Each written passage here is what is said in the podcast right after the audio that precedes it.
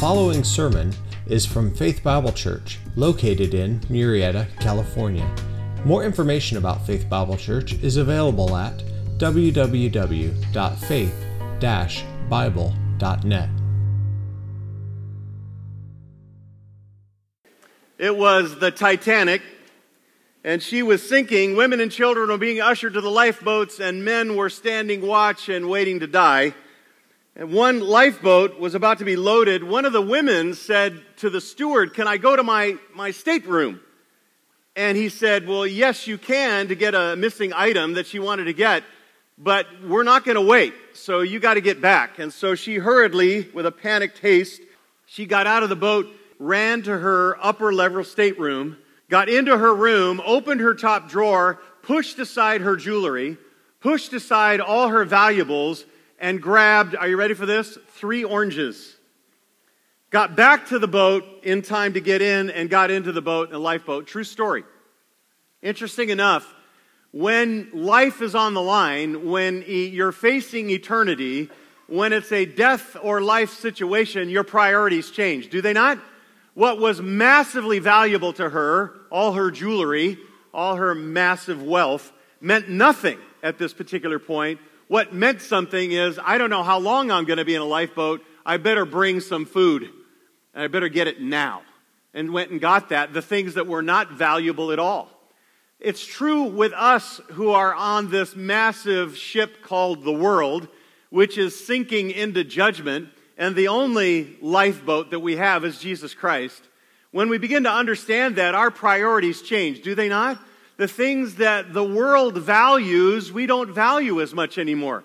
The things that were not of any value to us in the past now become massively valuable. What would you say would be the things that you value most? When I talk to believers, especially at End in Life, I hear three things constantly faith, family, and friends. My faith, my relationship with Jesus Christ, my family, who I adore and and pray for and desire that they would know Christ and my friends in the same boat. I want them to be right with God as well. Maybe you'd say, I, I just really value the gospel and wanting to make sure that there are people who hear the gospel and know the gospel and respond to the gospel. Maybe you'd say it's the Word of God. I want the Word of God to build up to encourage because that's eternal. That's going to last forever. The flower fades, the grass, you know, the withers, the flower withers, but the Word of God endures forever. It's, it's eternal. Uh, maybe it's just loving and building up brothers and sisters in Christ and making sure that that is what's happening. That's eternal. Listen, our priorities change when our hearts are internally transformed. Christianity is not a, uh, an external thing. It is something that when God does it, He changes your internal person, your heart, your nature is new, and when it is new, it desires new things. And interesting enough, why don't all those who claim to know Christ change? It seems like sometimes they're still valuing the world in some measure, or we're unsure as to where they're at. I, I give some suggestions in your outline. Take a look at them there are some of us, in fact, I shouldn't say some of us, all of us in this room struggle because of earthly priorities. Earthly priorities. We have work to provide our families. We got to parent our kids. We got to clean the house. We got to buy and prepare food. We got to maintain the yard. We got to fix what's broken. Some of you have to attend classes, pass tests, play sports, maintain friendships. There's so much to do here on earth. Sometimes, is it not difficult for us to remember eternal things? Can you say amen to that? It's a struggle. We do struggle with that. Number two, others struggle because they really do love the world. Maybe they've prayed a prayer once, they had an experience with Jesus, but they're not born again. They haven't been renewed of nature. Their will hasn't been broken. They've not submitted to Christ. They haven't responded in repentance and faith, and therefore they don't have Christ. And in not having Christ, they're going to love the things of the world. They want what the world offers and not what the Word orchestrates and what Jesus would then desire us to pursue. There are some who call themselves believers, and they are, but they have not been taught the truth. They have not been modeled the truth. They've never seen a Christian who lived eternally. They've never really been taught the Word of God in such a way where they've begun to understand that our values that we have in Christ now are different than the world, and therefore they live marginally. instead of exceptionally. They, they experience little joy. They miss the abundant blessing that comes with obedience to God's word. And then a fourth reason there in your outline is that there are many of you who are progressing. Progressing. You know, the Bible promises that true believers, every single true believer, will overcome the world.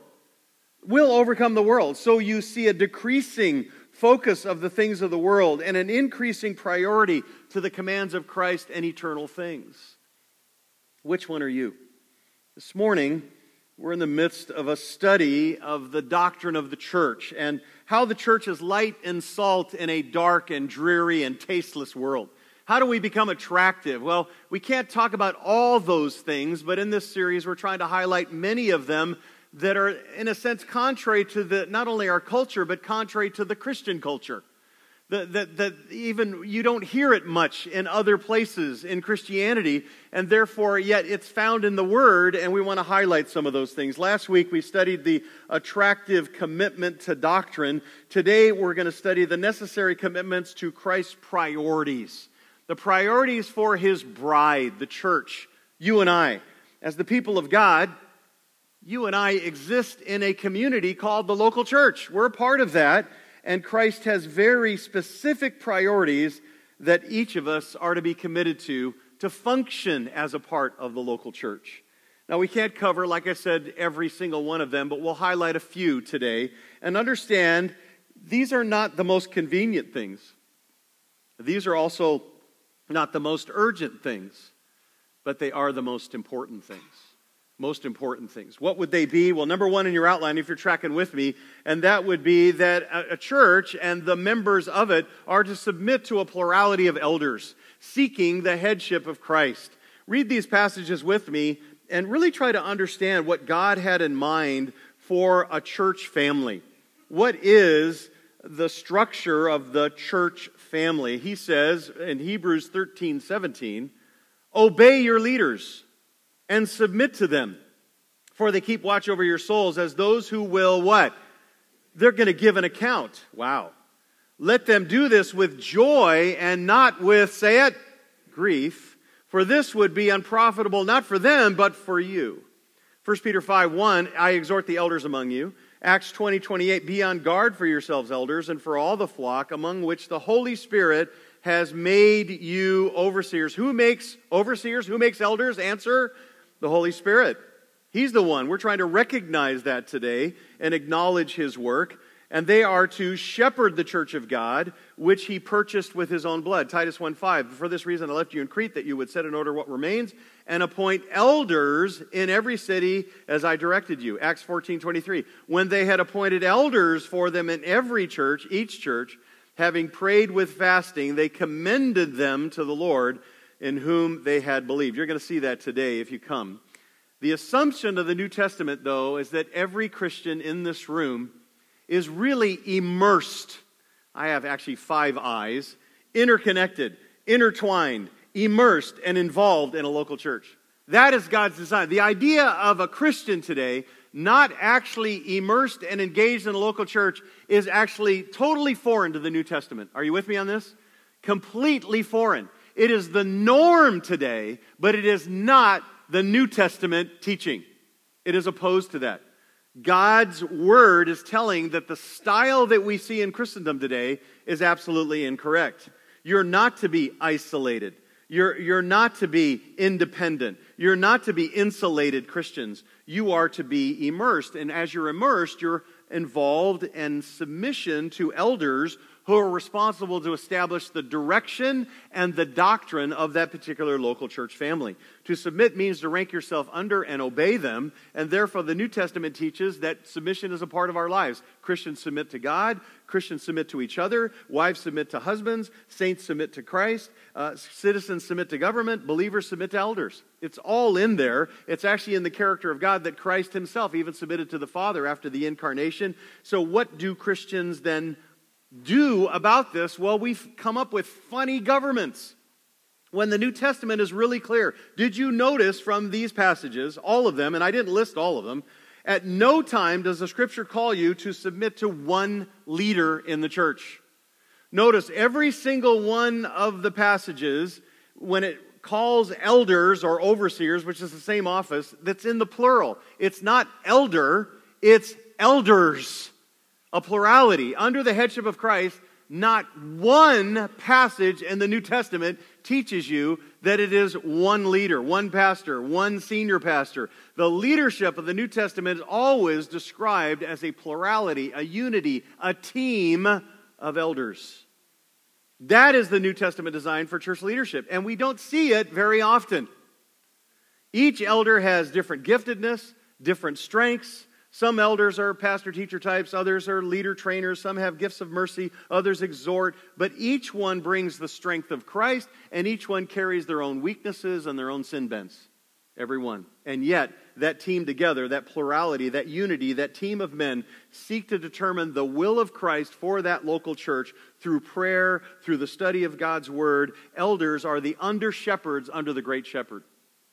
In fact, elders are seeking to follow the headship of the head of the church, who is Christ himself, as men you can trust, as men who are in character, be able to be qualified and follow them. Maybe you're used to elders functioning as kind of a, a board of directors under a single CEO. That's the most common expression. Or like sheriffs who police the church, or they keep it orderly, or like men who seek positions so they can boss everybody around. But the genuine elder knows to shepherd the body biblically that they have to be actually uh, seeking God's wisdom, functioning like a father under the great father, our God Himself, and do so by listening to the church family, talking to each other, determining together in total agreement through prayer, through the word, we call it unanimity, all the decisions concerning doctrine and direction. Listen, elders don't concern themselves with the color of the carpet. They don't concern themselves with what car you should drive, a Tesla. So they don't do that. They only concern themselves with the doctrine of the church and the direction of the church. All the other things, they allow those things to be find their way and obviously uh, gifted people you know are involved in those things we trust each other in ministry uh, areas of oversight we trust each other with personal preferences but when it comes to doctrine and direction of the church basically they are one heart, one mind together. You need to understand that. And eldership is to function as fathers of a large family. And they do this in unanimity together, one heart, one mind. They, they don't disagree, and we don't move on until we agree. And understand they seek to be men of character, and understand they will fail you. You will find flaws. They will be men who are not perfect men, but they are men who function together and seek to understand the will of Christ for our church. And God says, in order for us to function together as a family, then you are to submit to them. Thank you to the vast majority of you who, uh, according to Hebrews here, 13, let us do that with joy and not grief. Thank you for that. But it is a priority that we function together as a family because that's what glorifies God. As Jesus prayed, that they might be one as we are one. And that's the desire. That we are one so we glorify our Heavenly Father. But that would be number one, that you are committed to, that you're involved in, that you're connected to a local church. Number two, you are interconnected to the body of believers. Interconnected to the body of believers. Now look around you. Go ahead, look down your aisle. Come on, look at the person next to you. And, and say, aren't they different? Come on, would you agree they're different? Some of you going, yeah, way different. Can I change seats? Okay. Interesting enough, here we are. I mean, some of you drive 10 minutes, some of you drive 40 minutes. Anybody drive more than 40 minutes to get here? Oh, wow. Okay. You get extra bonus lunch today. Okay, so that's amazing. We're all from different homes, different jobs, different marriages, different kids, different cars, different race. But if we're in Christ and this is your church home, then we're one body. One. Look what he says in 1 Corinthians chapter 12 verse 12. Even as the body is one yet has what? All these different members. Yet all the members of the body, though they are many, many members, they are what? One body, so also is Christ. Ephesians 4 15 and 16, it says, Him who is the head, even Christ, for whom the whole body, being fitted and held together by that which every joint supplies, according to the proper working of each individual part, causes the growth of the body for the building up of itself in love. Listen, today, in your physical body, you've got lungs, you've got a heart, You've got a liver, you've got a spleen. Well, just like that in the spiritual body, we got Kevin, we got Darcy, uh, we got uh, Frank, we got Cindy, we got Megan making up the spiritual body. Everyone is a part, a member of the whole body. You belong to the whole body. And you and I, individually, desperately need the body to survive. Right? No liver is going to remain outside the body for very long without becoming corrupt or to die. And no body can survive without a liver. We desperately need one another. We are to be spiritually and relationally intertwined, involved in each other. So dependent. I was just at Yosemite and, and we watched mountain climbers going up uh, El Capitan. Anybody with me? El Capitan, the largest single monolith of granite in the world? All right? It's straight up. And you can bet your boots that these guys are roped together, roped together in such a way that if one fails, the other two can catch them. That's how we're supposed to be. Somebody fails, there's others that are going to right there to catch you. That's how interconnected we're supposed to be. The early church, they gathered on Sunday, but they also gathered from house to house. And we know this for instruction, but we also know it for relationship. People were in relationship, just like our community groups. And that is why we help each other to flee sin, to pursue Christ. Understand, we know, we know, don't, do we not, that we each in this room are saints who sin. Would you say amen to that? We are sinners still. Before we get to heaven, we are still manifesting sin. We're still in that battle with sin. Therefore, that makes relationships, are you ready? Write it down, messy. They're messy, they're difficult.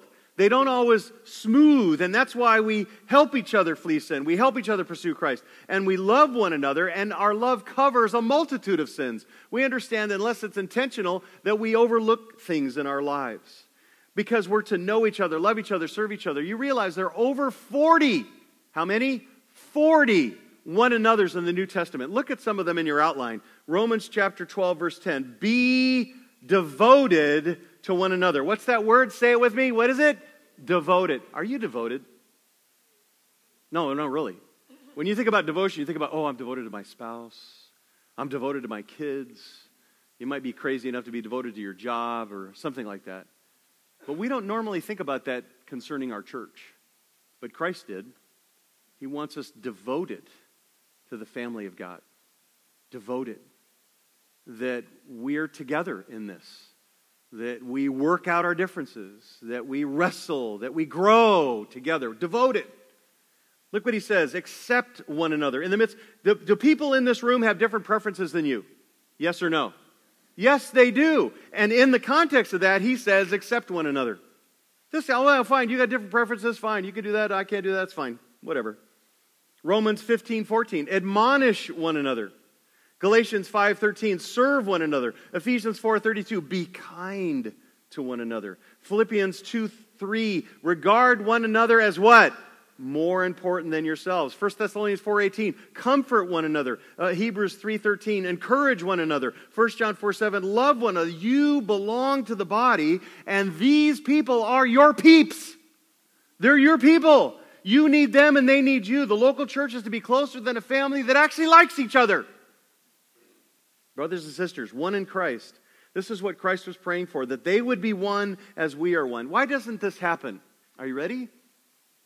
There's a lot of reasons. The main one is pride. Pride, we don't think we need each other. Uh, we think that preaching is enough. We, we think that, you know, knowing a few others is sufficient and, and that, you know, that we can take her to leave it. It's just an organization. It's like the gym. I can work out or I can skip it.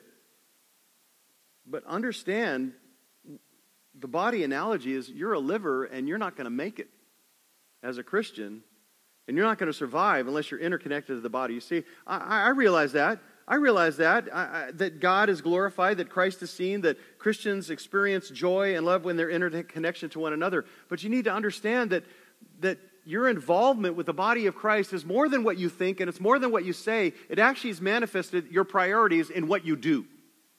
Are you devoted to each other? Think about the head and think about the body.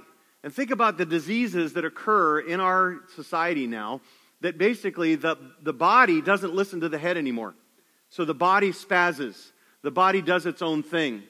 and we consider that physically challenged or handicapped because it's not working rightly. What kind of picture do we give the world of the body seeking to function under the orders of the head?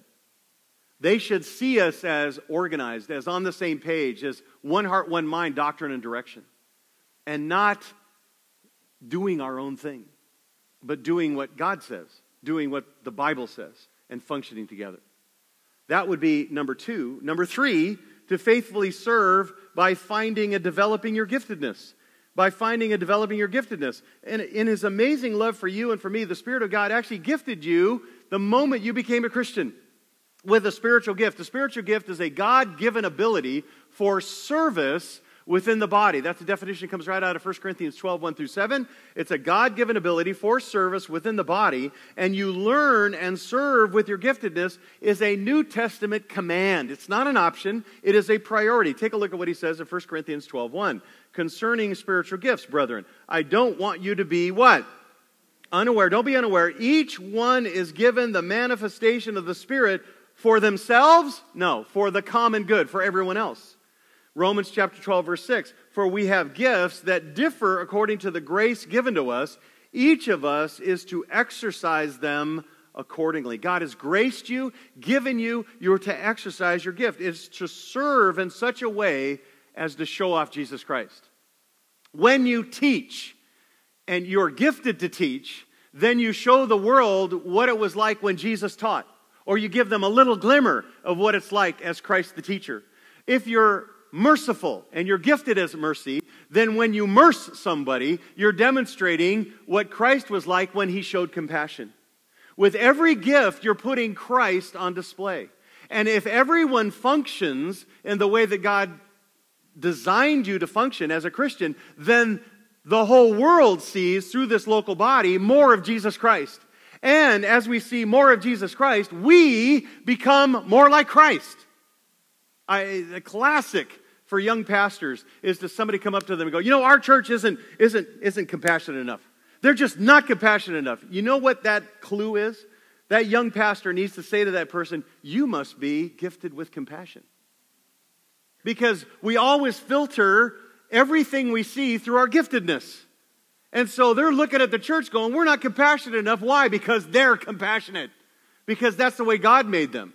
And so, as a challenge, that young pastor should say to that person, Well, you know what? What we need is for you to put your compassion on display so we can all become more compassionate. The issue is don't tell us to be more compassionate, show us what it's like, and you will influence us. Does that make sense? That's giftedness. Understand, spiritual gifts are not extra. Gifts are not only for the mature. Gifts and service are not if you have time. They are a priority. In fact, take a look at 1 Peter chapter 4 verse 10 and 11 and pick this apart. Look what it says. It says as each one, you know what that means? It means as each one. As each one of you has received, that's past tense, so at the point of your salvation, you received a special gift. It was already your the moment the Spirit of God caused you to be born again. He says, employ it in serving one another. They're not for you, for you to use in service to others. You give yourself away. That's the mystery of Christianity. It's not gimme, gimme, gimme, but as you give yourself away, God blesses you. So you give yourself away as a good steward. You're to be a faithful steward of your giftedness. And it's a stewardship of the manifold grace of God. Your gift is unique. It's from the main gift list and understand it is a unique combination from the different paints on the palette, so to speak. God put you together like a snowflake, and you're interesting and unique in the way that you're gifted. But whoever speaks, let him do so as speaking the utterances of God. Whoever serves, let him do so serving in the strength which God supplies, so that in all things God may be what? Glorified. So it is, spiritual gifts are to be used for the glory of God in the strength or the power of the Spirit, and then it is through, are you ready? Jesus Christ. It is through Christ, to whom belongs the glory, dominion forever and ever. In other words, Christ gets all the glory. Christ is the one who's on display. You discover your gift as you serve, as God's people affirm the unique fruitfulness that comes out of you. Again, we've said this a hundred times, right? If you think you're compassionate and you go to the hospital and you leave, and, and after you leave that person in the hospital bed, they want to die, that's not your gift, okay?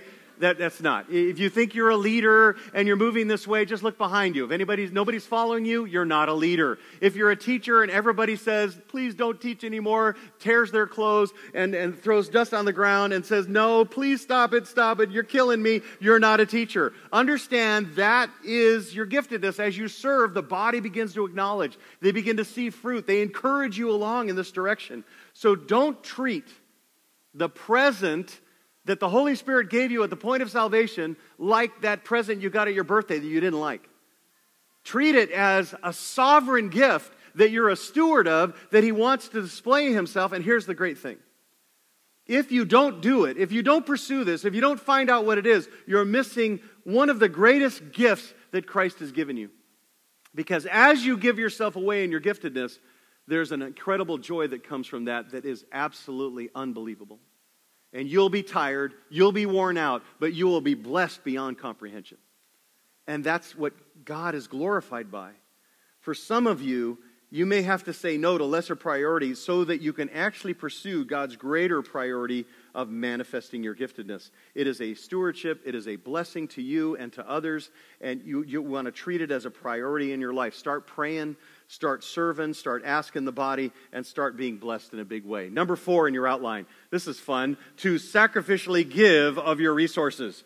Give of your resources. The clearest indication of your heart maturity is how faithfully and sacrificially you give. And the New Testament is filled with exhortations for believers to give. Genuine believers have a heart to give, and though they're afraid and sometimes we're greedy, all of us battle with that. We want to give a lot to the purposes of Christ. And that's 1 Corinthians chapter 16 verses 1 and 2. What's he say? He says, "Now concerning the collection for the saints, as I directed the churches of Galatia, so do you also. On the first day of every week, each one of you is to put aside and save, each one of you, as he may prosper, so that no collections be made when I come. God's word te- teaches us regular, systematic giving, set aside money for your offering to the Lord. It's, it's part of a manifestation of your heart. It is what God has done in your life, whether it's online, whether it's the offering boxes that are outside. Verse 2 says, On the first day of every week, the tense is put aside, keep putting aside. The tense is keep saving, be consistent, make it a regular part of who you are.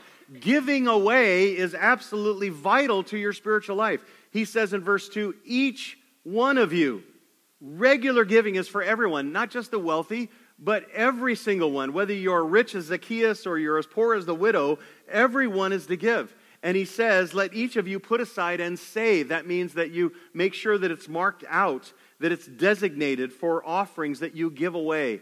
And typically, the first of your income, the first of your budget, on the first day of the week, which means it's connected to worship, it's part of our worship. And if we don't give properly, we can't really worship properly, and then you say, Well, Chris, how much should I give? That's a great question. Verse 2 answers it. He says this look at the phrase, as you may prosper. Say that with me. Ready?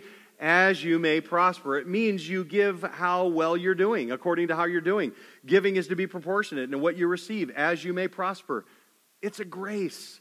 You're not under the law, it's not 10%. It's whatever the Lord leads you, but as you prosper, are you not, yes, definitely not under the law, but you're not without the law of love, and part of your heart is to express giving. And that means your giving is not because you have to, not because you ought to, but true Christians give because they want to. Do you? See, God doesn't want your money, He wants your heart. But once He has your heart, He's got your money. He'll be first with every pay period, with every raise, with every financial planning. This is pastors, elders, everybody. Even in my will, God is first. Christians, are those who financially, faithfully, preparedly, sacrificially give. Look at the attitude of heart. Tells us the heart in 1 2 Corinthians 9, 6, and 7. Now this I say, he who sows sparingly will also reap what? Sparingly. He who sows bountifully will also reap what? Bountifully. Each one must do as he purposed in his heart not what the preacher says, what, but what God says to you in your heart, not grudgingly or under compulsion, for God loves a cheerful giver. Listen, as you start to give, God starts to order your finances. Trust me. He will order your finances. And then, and I'm going to sound like some sort of TV preacher here, okay? But as you give, God gives back to you. I, I, he does it, and He does it every time. It may not be in what you expect, but He takes care. It's a faith issue, and He takes care of His own. Giving glorifies God, and it is essential for your growth, your development, your maturity, and us being a healthy church.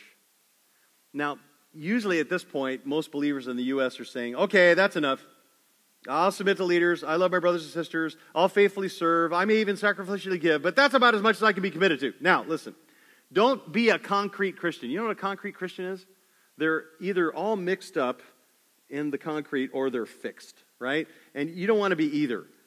Because you surrendered your life to Christ, because he's your master, because you're his slave, because you don't want to just hear the word, but you want to do the word, you'll also seek, number five, intentionally engage in relationships.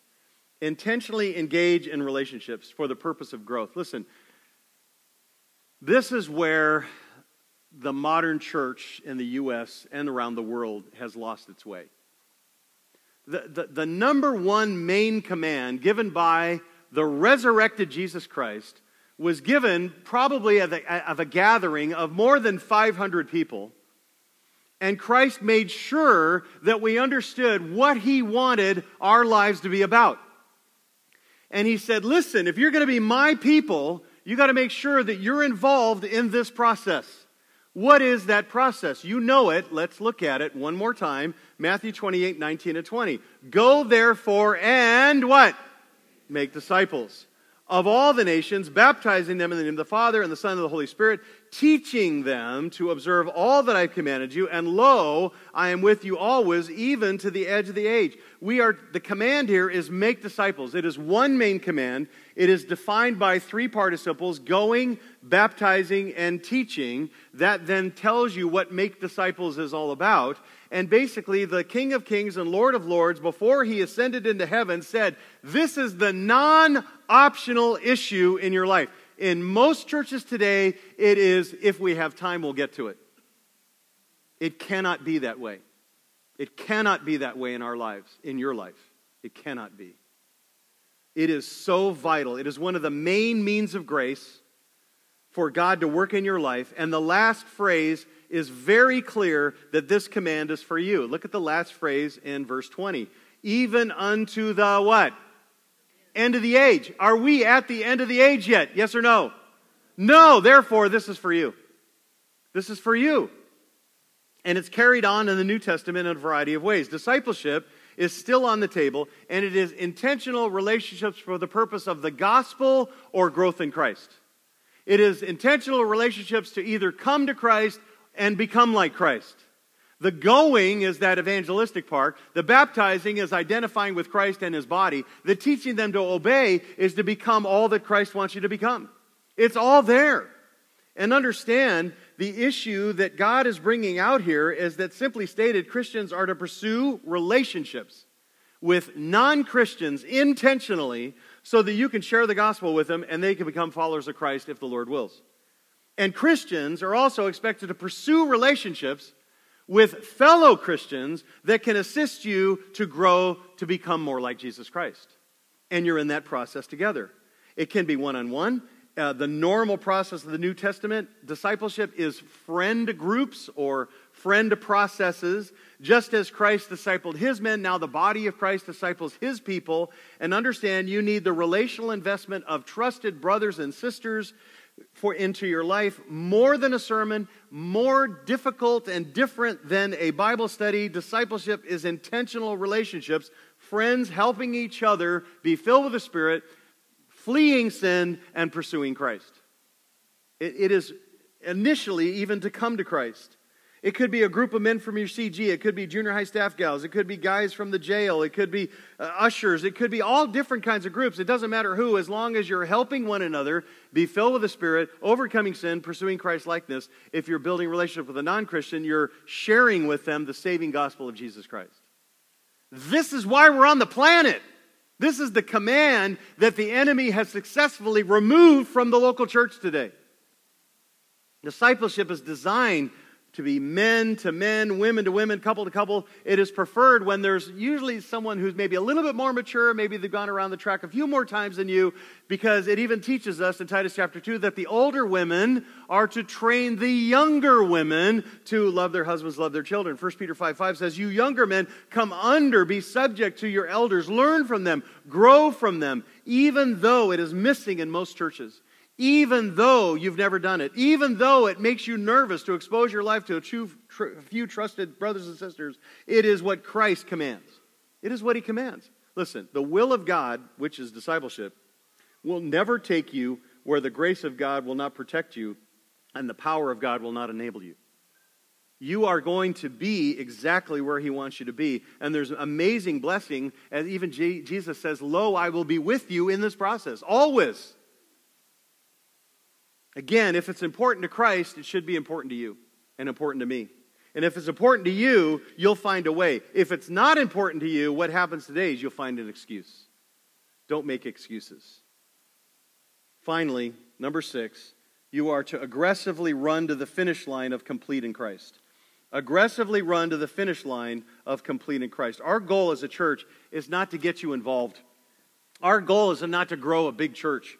Our goal is and passion is not to see uh, you know how many baptized members we can get. Our desire for each of you is the same desire that christ had that paul manifested when he said in colossians 1.28 we proclaim him christ admonishing every man and teaching every man with all wisdom so that we may present every man what's the phrase?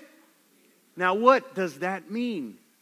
Complete in christ. Let me make it simple for you. You just read the great commission and the great commission he says teaching them to obey how much? All that I've commanded you. Complete in Christ is basically saying, I want to be complete in Christ. I want to be with Christ. I want to get to heaven. But as I get there, I want to be more and more of that person that I step through the door of heaven, there's less of a shock. okay? I want to be living my life under the authority of God's word in every area. Let me say it again. I want to be living under the authority of God's word in every area. Will I do it perfectly? Yes or no?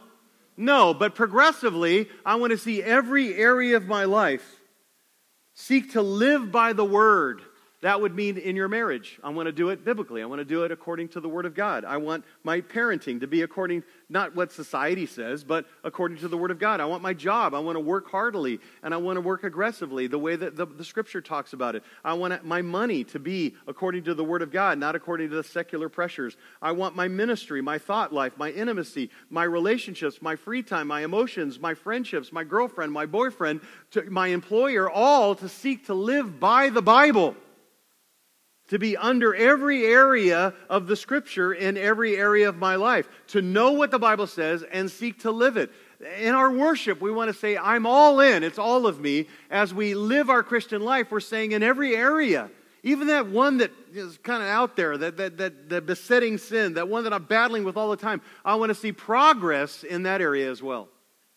Completing Christ is that fulfillment of obeying all that I've commanded you. It's, it's, it's what we want for you, it's what Christ wants for you to be complete in Christ. And as a church, we will settle for nothing less. And, and you know, there are people who will be uncomfortable with that. There will people who will come to our church and they'll go, I don't, I don't want that. It's too, it's too much. But it's exactly what the Spirit of God wants. Are you ready? The Spirit of God wants one thing you know what the Holy Spirit wants who indwells you? It's one thing. It's very clear in Scripture. He wants you to be like Jesus. Romans 8, he tells you he wants you to be conformed to the image of Christ. That's what it means to be complete in Christ. You're taking every area of your life and you're saying, What does the Bible teach? And I'm seeking to be under the authority of the Word in every area. And that's the pursuit of every believer in this room. It's what the Lord wants of you. It is our priority. The Church of Jesus Christ is to be filled with men and women, students and seniors who passionately pursue God's priorities for His glory. Christian culture has destroyed Christ's perfect design for His church. Absolutely destroyed it. But if each one of you determine to pursue God's priorities for his church, then we all together will see the restoration of the beauty of the bride of Christ. And Christ will be on display. We taste it here at our church. My prayer is we continue to pursue it with all our hearts, to run the race, to seek to win, to independently, uh, basically, dependently, okay, exercise self control, hit God's target, and it will require a majority of you willing to run after the word in this manner in every area. Will you? Will you? Are we going to be people who will be discipled, who will pursue being complete in Christ, who will interrelate with one another, who will give, who will serve in a way that Christ is put on display? Will we be those people? That's the design of the local church. And the church of Jesus Christ in America and the world has moved away.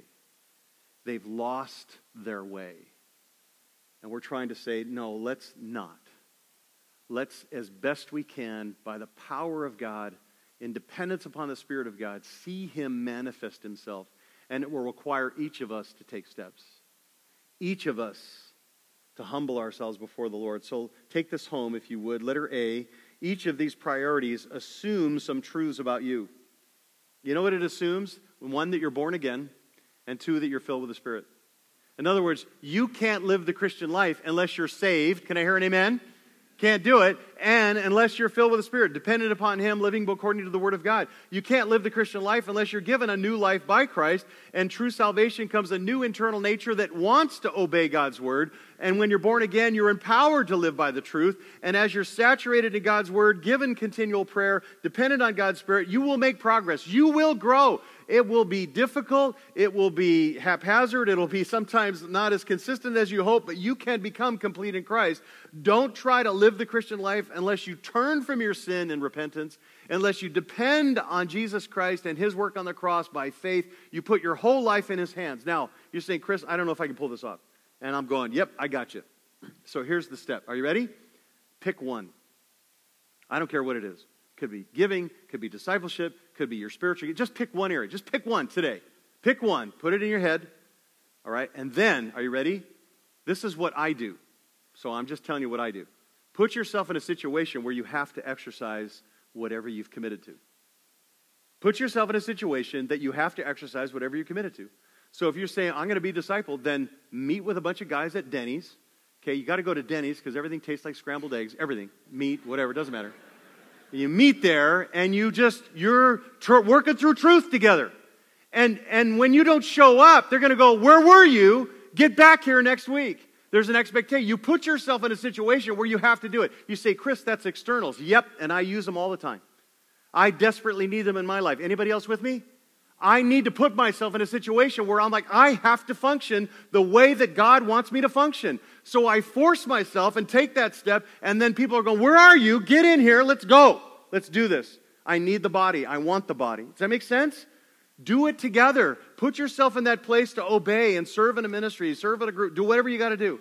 Letter B treat every priority as normal, not average. Normal. All these six priorities are normal Christianity. The normal expectation. Listen, in the church today, it's not normal. But in the Bible, these are just normal expectations for every Christian. So you got to think biblically, you can't think culturally. You have to think biblically. These priorities are not pursued by the average Christian today. They're not. They're the normal Christian will pursue them.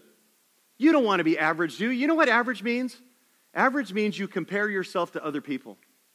You know, when I start comparing myself to other Christians, you know, in our community, not necessarily in our church, but in our community, I'm thinking pretty good.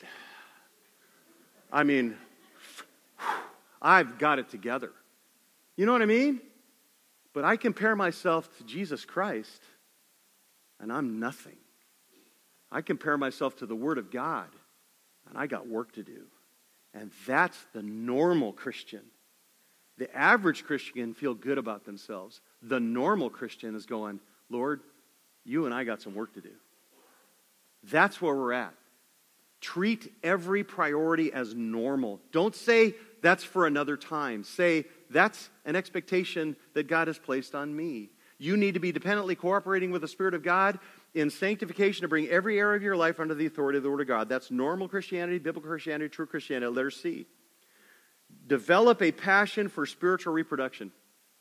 You and I need to be pursuing a great purpose, and that great purpose is listed here in the way that I phrase it is to be used of God to make as many people like Jesus Christ in the shortest time possible. One of my main focuses in life is to be used of God to make as many people like Jesus Christ in the shortest time possible. You have great possibilities. You can invest in prayer for students. You can sponsor a training center guy. You can disciple children, students, collegians, and youth staff. You can be open to participating in a coming church plant. You can go on a short term team and encourage a missionary. You can give her at a higher level, get to 10%, and then give more. Go crazy and invite your unsaved neighbors over for a barbecue or a church event and share the gospel with them. Pursue discipleship relationships with your men and women in your community group, because especially over the summer when you're not meeting regularly, healthy Christians and healthy churches love to influence others to come to Christ and become like Christ.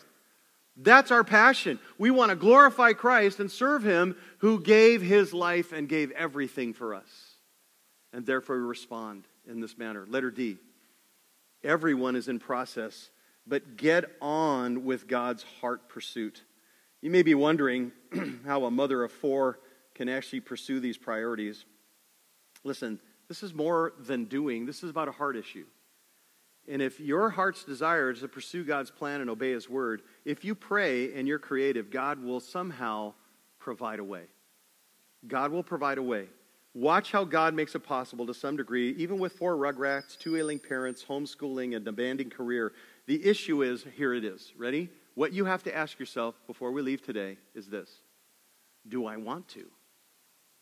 Do I want to pursue these things? Because if in your heart of hearts, you want to. If you see it as important, if Christ sees it as important, then you see it as important, then you'll say, I'm going to somehow make time for these things that are important. And you're going to do it progressively, you're going to do it imperfectly, but you're going to do it. Because you either make a way to do it or you make an excuse. And the choice is yours. Let's pray together, shall we? Heavenly Father, we pray that you would work in our hearts in such a way that we would be able to pursue your priorities. Father, that we would be more of the church that you want us to be. Father, we know these are heavy things and they're demanding things, and yet we know that we want to do them. We want to pursue them. We want to obey them because your word is so clear. And Father, that we desire to obey you and respond to you and follow you. And give us a clear path. Give us a way in which we can pursue these things. And we'll thank you and praise you for what you'll do.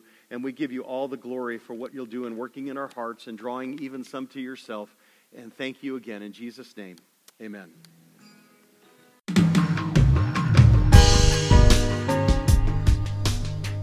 Thanks for listening today. Sermon audio from the last three years is available by podcast, and a larger archive from Chris Mueller and Faith Bible Church can be found at media.faith-bible.net. And if you would, please leave us a review on iTunes. It helps a lot. Thanks, and have a great day.